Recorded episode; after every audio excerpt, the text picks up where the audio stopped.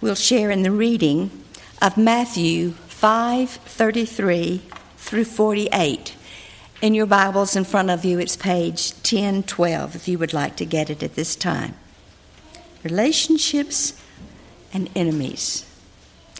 You have heard that it was said, eye for an eye, tooth for tooth.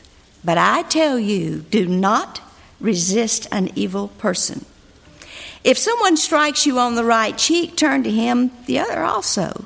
And if someone wants to sue you and take your tunic, let him have your cloak as well. If someone forces you to go one mile, go with him two miles. Give to the one who asks you, and do not turn away from the one who wants to borrow from you. You have heard that it was said, Love your neighbor and hate your enemy. But I tell you, love your enemies and pray for those who persecute you, that you may be sons of your Father in heaven. He causes his sun to rise on the evil and the good, and sends rain on the righteous and the unrighteous. If you love those who love you, what reward will you get? Are not even the tax collectors doing that? And if you greet only your brothers, what are you doing more than others? Do not even pagans do that? Be perfect, therefore, as your heavenly Father is perfect. May He bless this holy word.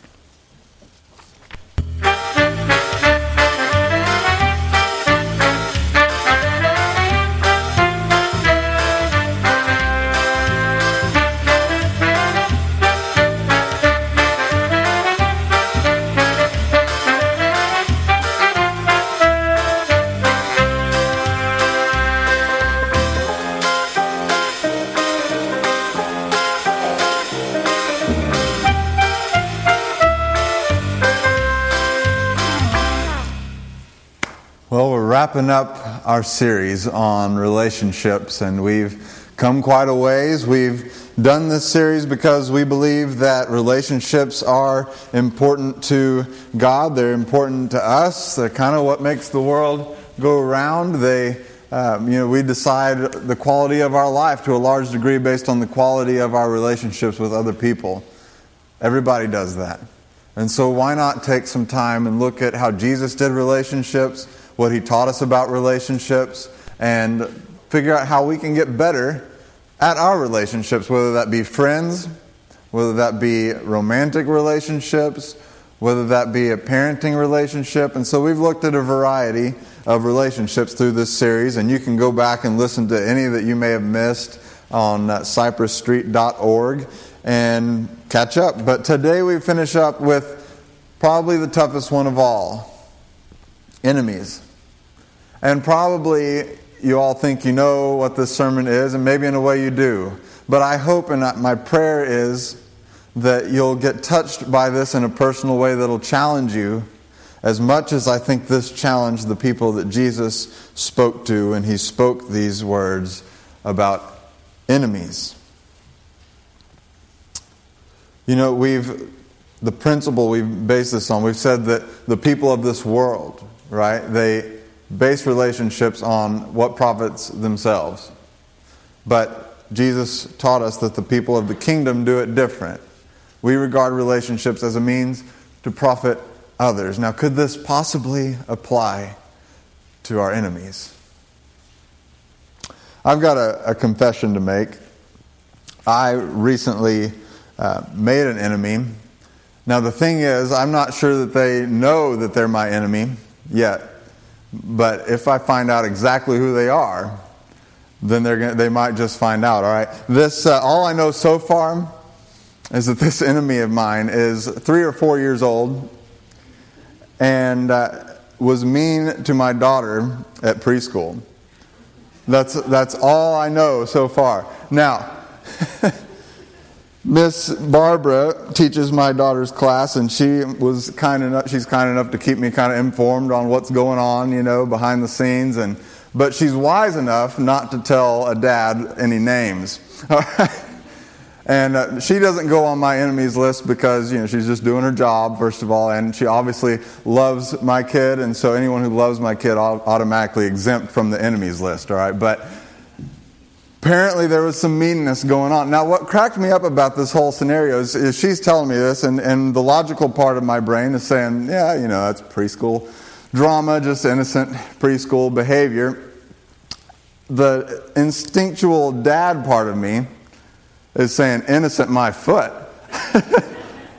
mess with my daughter. This is really kind of the, it was just funny to me because it was kind of the first time that that instinct kicked into me because I don't remember a time where anyone was mean. I mean, why would you be mean to my daughter, right?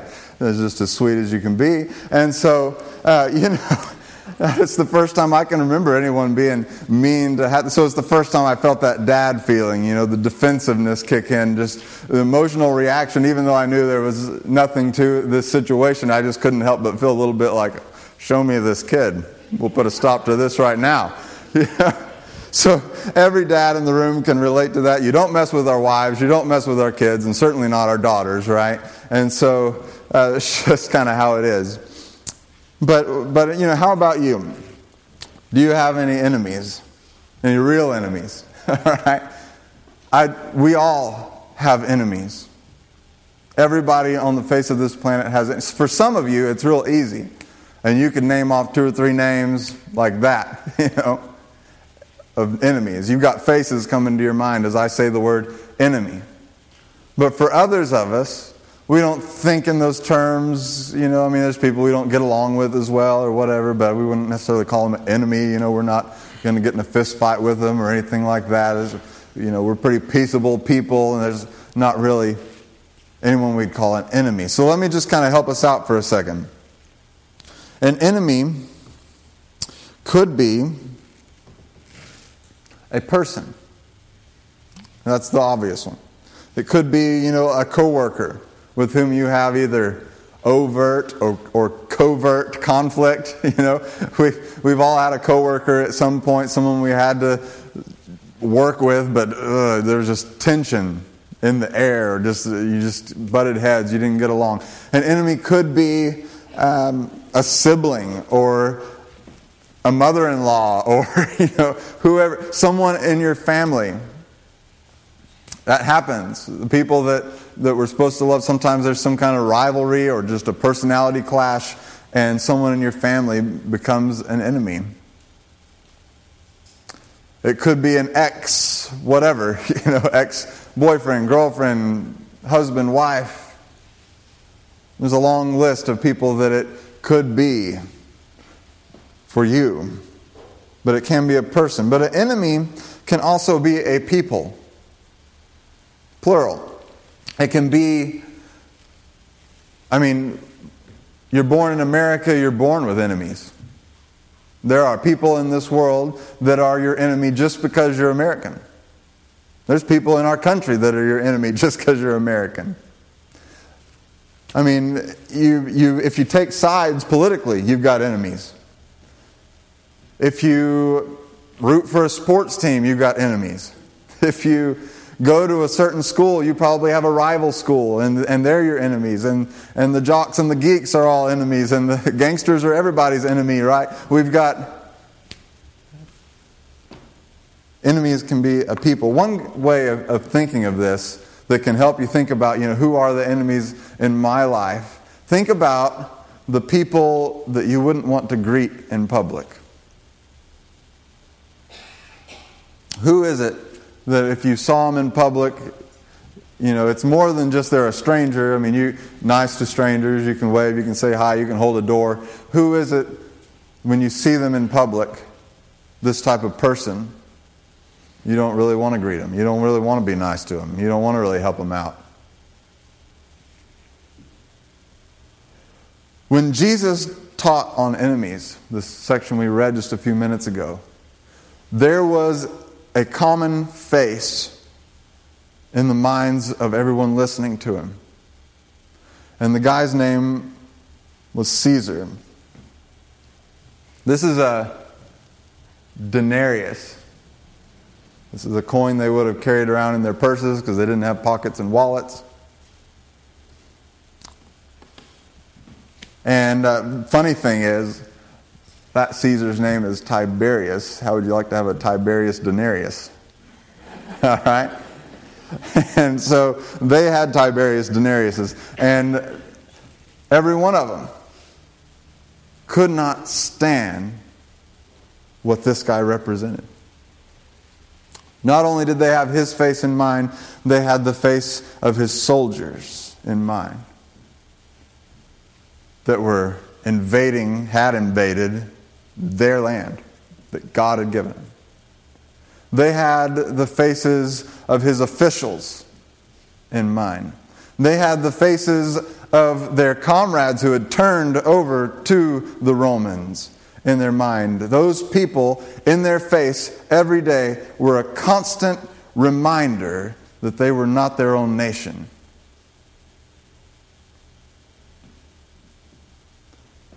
And it stung.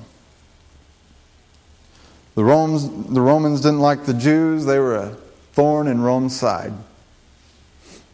And the Jews certainly didn't like the Romans, they were an abomination, defiling everything holy in God's holy land just by their presence. To say that there was tension in the air would have been an understatement. I mean, that was the governor's job. The pressure was on the Roman governor to keep peace, and the pressure was on the Jewish leaders to try and keep peace unless Rome decided to send in a whole bunch more soldiers and just wipe them out, which eventually pretty well happened. So the tension was thick in the air, and Jesus begins to teach. This teaching that we find in Matthew is also found elsewhere. It's called the Sermon on the Mount. It's famous.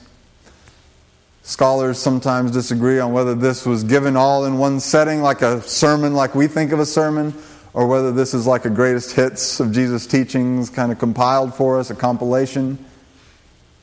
But either way, it's not an accident that the authors that describe this teaching describe it as involving a mountain. In fact, Luke, when you read in his, describes Jesus coming down off the mountain and teaching. And it's for a Jewish person that invokes in their mind Moses, right? Coming down off the mountain with the law. And that's interesting because what Jesus does here has a lot to do with Moses and the law. See, first off, he starts talking about the Beatitudes, is what we call them. Blessed are the poor in spirit, for they shall inherit the kingdom. Blessed are the so forth and so on. And then he talks for a moment about salt and light, how we should be the people that flavor the earth and illuminate the darkness in this world. And then he talks about Moses. He says, I didn't come to abolish the law of Moses, but to fulfill it. That fulfill could also be to complete it, to make it perfect. That's pretty big words when you think about it. Jesus is saying, I'm going to finish up what Moses started. That's a pretty big claim for a Jewish teacher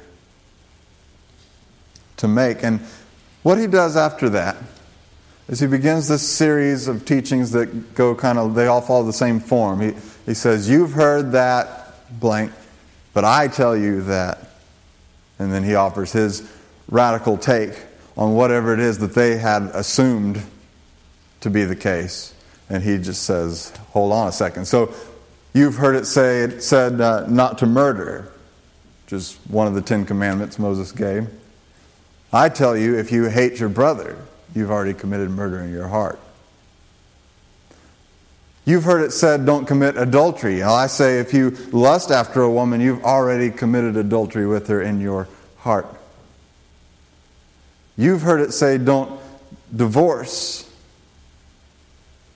I mean, you've heard it said you can divorce, and I say you can't divorce. That's what that one did. Because when we talked about how it was common practice in that day to divorce. Men could set their wives aside. We had a whole message on divorce you can go back and listen to in this series that outlines Jesus' teaching on that in depth. Then he says, You've heard it said, you know, that keep your oaths. I say don't even make an oath to start with. Just let your yes be yes and your no be no. And then he comes to these last couple of you've heard it and I say statements and teachings. Probably the hardest ones of all those difficult teachings for his listeners to hear and to accept. Maybe it'll be the case for us today, too, the hardest ones.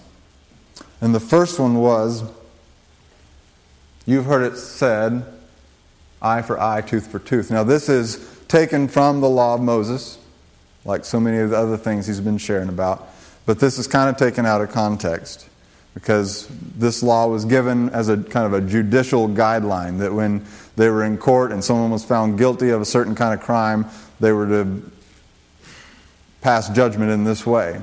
You know, if they did this to that person, then that's what would be done to them. But it was like a court deciding that. But it had been kind of obviously taken into this is how they dealt with stuff. You know, it was, hey, you did this to me, I'm going to do this to you.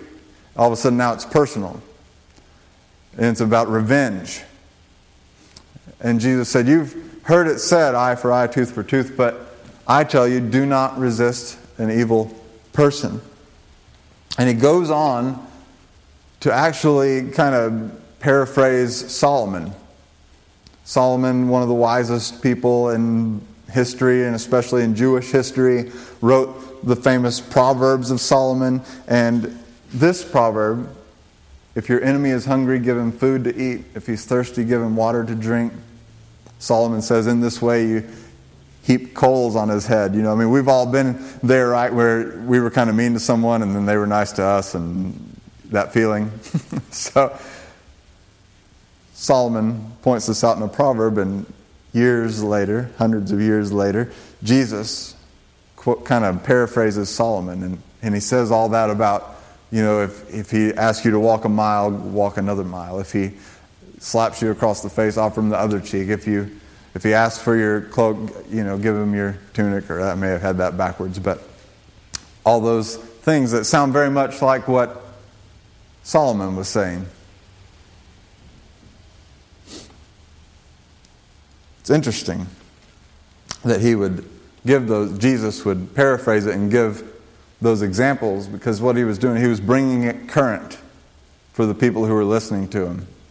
Did you know that Romans in that day had the power, you know, to impress someone to their service for, like, say, to carry their load for a mile? Then they could find another Jew and have them carry it for a mile. Find another one and carry it for. So Jesus says, if they ask you to carry it a mile, go ahead and carry it two for them. You can, it doesn't take much imagination to, to think that this oppressing, you know, these Roman soldiers who were there and, and lording their power, you know how it must have been, right? I mean, they're large and in charge. They've got a chip on their shoulder. The Jews have a chip on their shoulder. Tensions were high. I'm sure that there were times where the Roman kind of took advantage of their status and hit somebody around a little bit. Jesus says, offer them your other cheek, too. Now, this is what they're picturing. You know, Jesus is teaching don't resist an evil person. They're thinking of Romans. He gives them these specific examples of, I mean, this is their arch enemy at this time in their history. And Jesus is teaching them to love even that enemy. Now we need to understand this is not Jesus saying that if there's someone tricky or lazy that's trying to just get your stuff all the time, that you just keep giving them your stuff. Or if there's someone abusive in your life that you just keep letting them beat you around. That's not the point of this passage. And in fact, you could say he's using hyperbole, exaggerating a little bit to get the point across because I don't think he was advocating for nudity in public, which is what would have happened if you just started giving away all your clothes. because back then they didn't have a whole lot of layers, so by the time you give away your undergarment and your outer garment, doesn't leave much, does it? So the point, though, is an attitude correction. He saw the attitude that they had toward their enemies, the Romans. And there was an attitude correction that needed to be had there. And he goes on. And he says, um, let me skip on. He says, You've heard it was said, love your neighbor and hate your enemy. But I tell you, love your enemies and pray for those who persecute you, that you may be sons of your Father in heaven.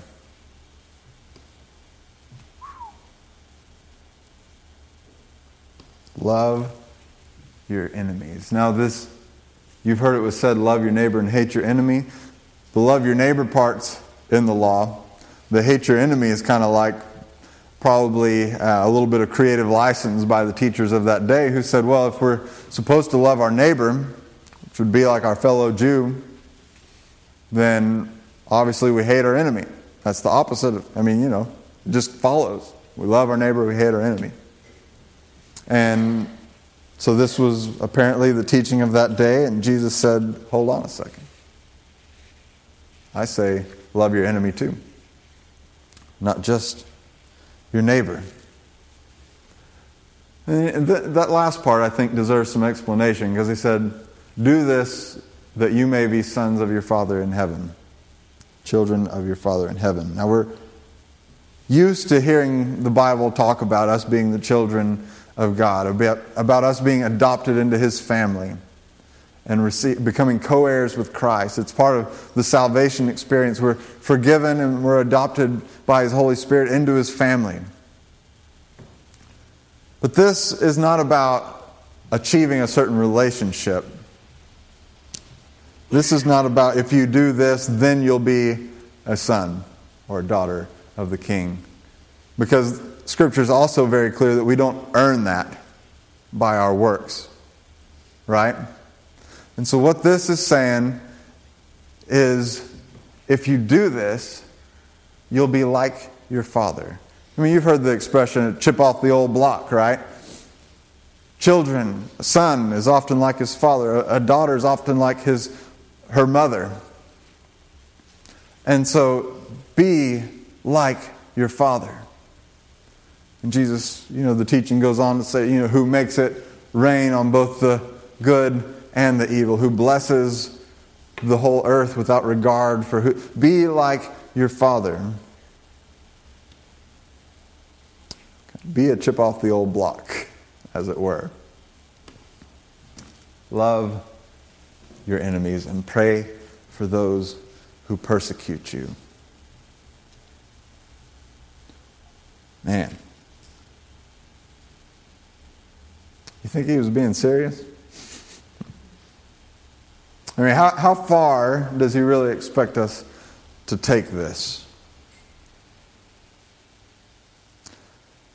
I think, you know, to some level, we have to try and grasp just how badly the people he was speaking to felt about these Romans that he was using as the example to even grasp this, because we don't really begin to understand what it would be like to have invasion forces living amongst us and oppressing us, do we? I mean, we can think back in our ancestry to the British thing, you know, and the Revolutionary War and all that, but even that, I mean, first of all, none of us were there, I hope. but second of all, even if you were there, you would have been British I mean, I know there were tensions and all that stuff, but those colonists, the vast majority of them were British. And that's different than being Jewish and having Romans come in. Just their presence was defiling to the holy things of God, the temple, and so forth. Just their being there, much less their being in control of what was supposed to be God's nation. And they said Caesar was God. And that it was their nation now. Perhaps if you imagine for a moment what it would be like if someone like Russia or China or ISIS invaded our nation and began taking over sections of it and leaving military police in the streets to maintain order. And they're walking around with their automatic weapons and their Kevlar, watching what you do. It would get pretty tense, wouldn't it? Especially down in the Southland.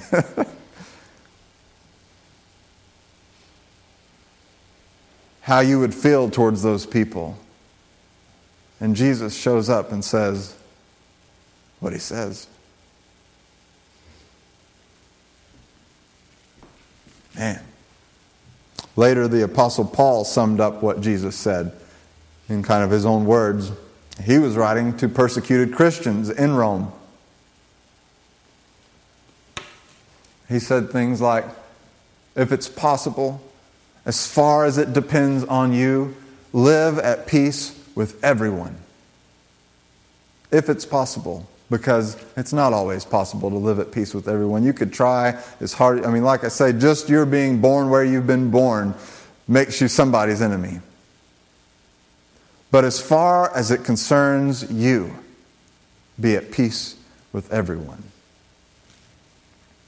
And he said, Don't be overcome by evil, but overcome evil with good. And I think that's such a great summary of Jesus' entire teaching on enemies. Because the whole world, right, they're playing the game of fighting evil with evil. Eye for eye, tooth for tooth. You mess with me, I'll mess with you. Because the world's playing the relationship game by saying, hey, I'm in this for what benefits me, for what profits me. And when you live your life that way, the people who are trying to hurt you you hurt them back. You get even. You defend yourself. You do what it takes. But when you're living the Jesus way, it's different. And he teaches us not to overcome evil by, with evil, not to tooth for tooth it or eye for eye it, but to overcome evil with? Say it. Overcome evil with good. Yeah. About sums it up. We're going to sum it up this way. The best way, according to Jesus, to beat an enemy is to bless an enemy. Would you dare to believe him? The best way to beat an enemy is to bless an enemy. This contradicts human wisdom, does it not? In a big way. And this is one of those teachings that we've apparently just decided was crazy talk, and we kind of ignore it. And we go on and we do our lives the way everyone just makes sense to do it. You don't just sit there and take it. You get back. Jesus says, overcome evil with good. Do put the wisdom of Solomon into practice, who understood this as well. So, I, if it applied 2,000 years ago to the Jews who couldn't stand the Romans, then I guess it probably applies to us too. I guess it probably applies to those people that you can't stand, to that coworker. I guess it probably applies to the Republicans or the Democrats, depending on which side of the fence you find yourself, side of the aisle you find yourself on. I guess it probably applies to that ex whatever, no matter how ugly it got. Probably even applies to Alabama fans.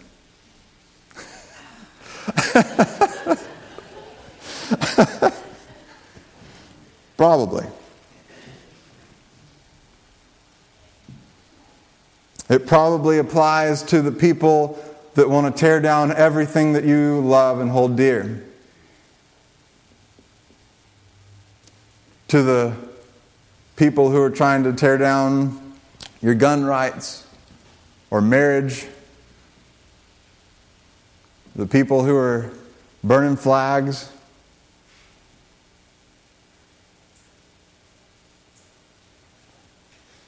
It probably does. The criminals. If it applies to terrorists like the Romans were to the Jews, then it probably applies to terrorists some way, shape, or form. Man. And if that's hard, it gets even harder when it's personal. It does. when it's someone who's hurt you. God, you don't, Jesus, you don't understand what this person has done to me, to my life, how they've hurt me.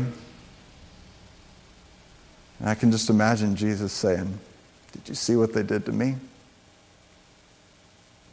Did you see what they did to me?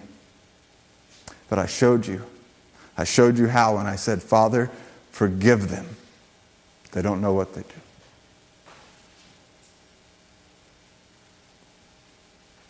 It gets hard when it's someone that you love that was hurt.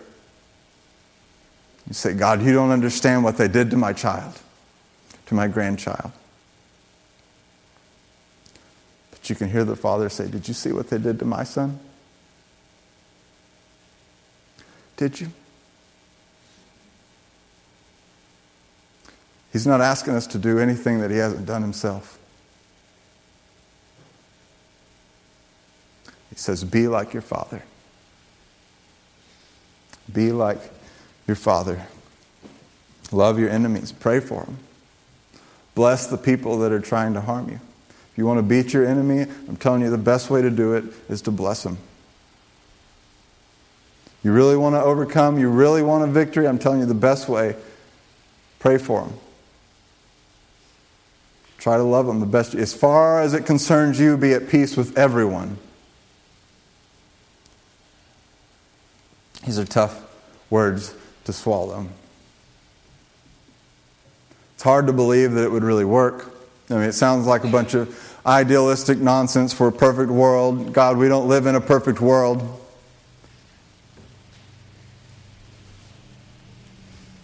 But maybe Maybe God just wants his followers to begin making it a more perfect world by doing this kind of stuff that doesn't make sense to the world, but does it have to? I mean, there's a lot of things that don't make sense to the world that we can see clearly God way, God's way works better. And when we're honest about this one, I think we would say His way works better. Because you've probably had experiences like I've had where someone says something, for instance, rude or hurtful to you. And yeah, that even happens to pastors. Some of them, it happens a lot to them. I've been fortunate to serve at very loving and supportive churches. Some of them, your heart goes out to them for what they have to deal with. But when I've received rude or hurtful comments, there have been times I'm willing to admit it because I figure we're all, we've all been there a time or two, where I, I respond in kind.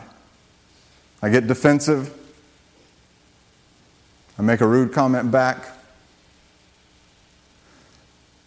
Every time I can remember doing that, I leave just unsettled in my spirit.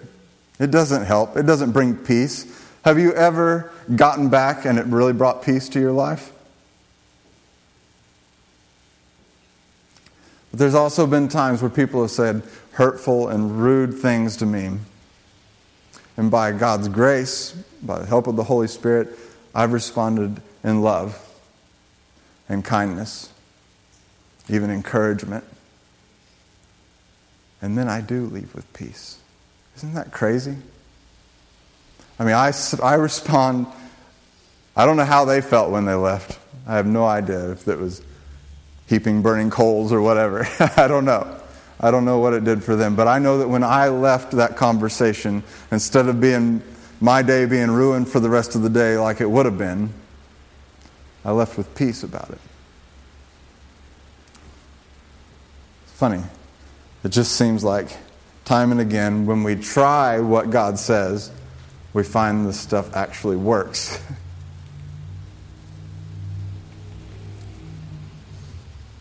so, church, this week,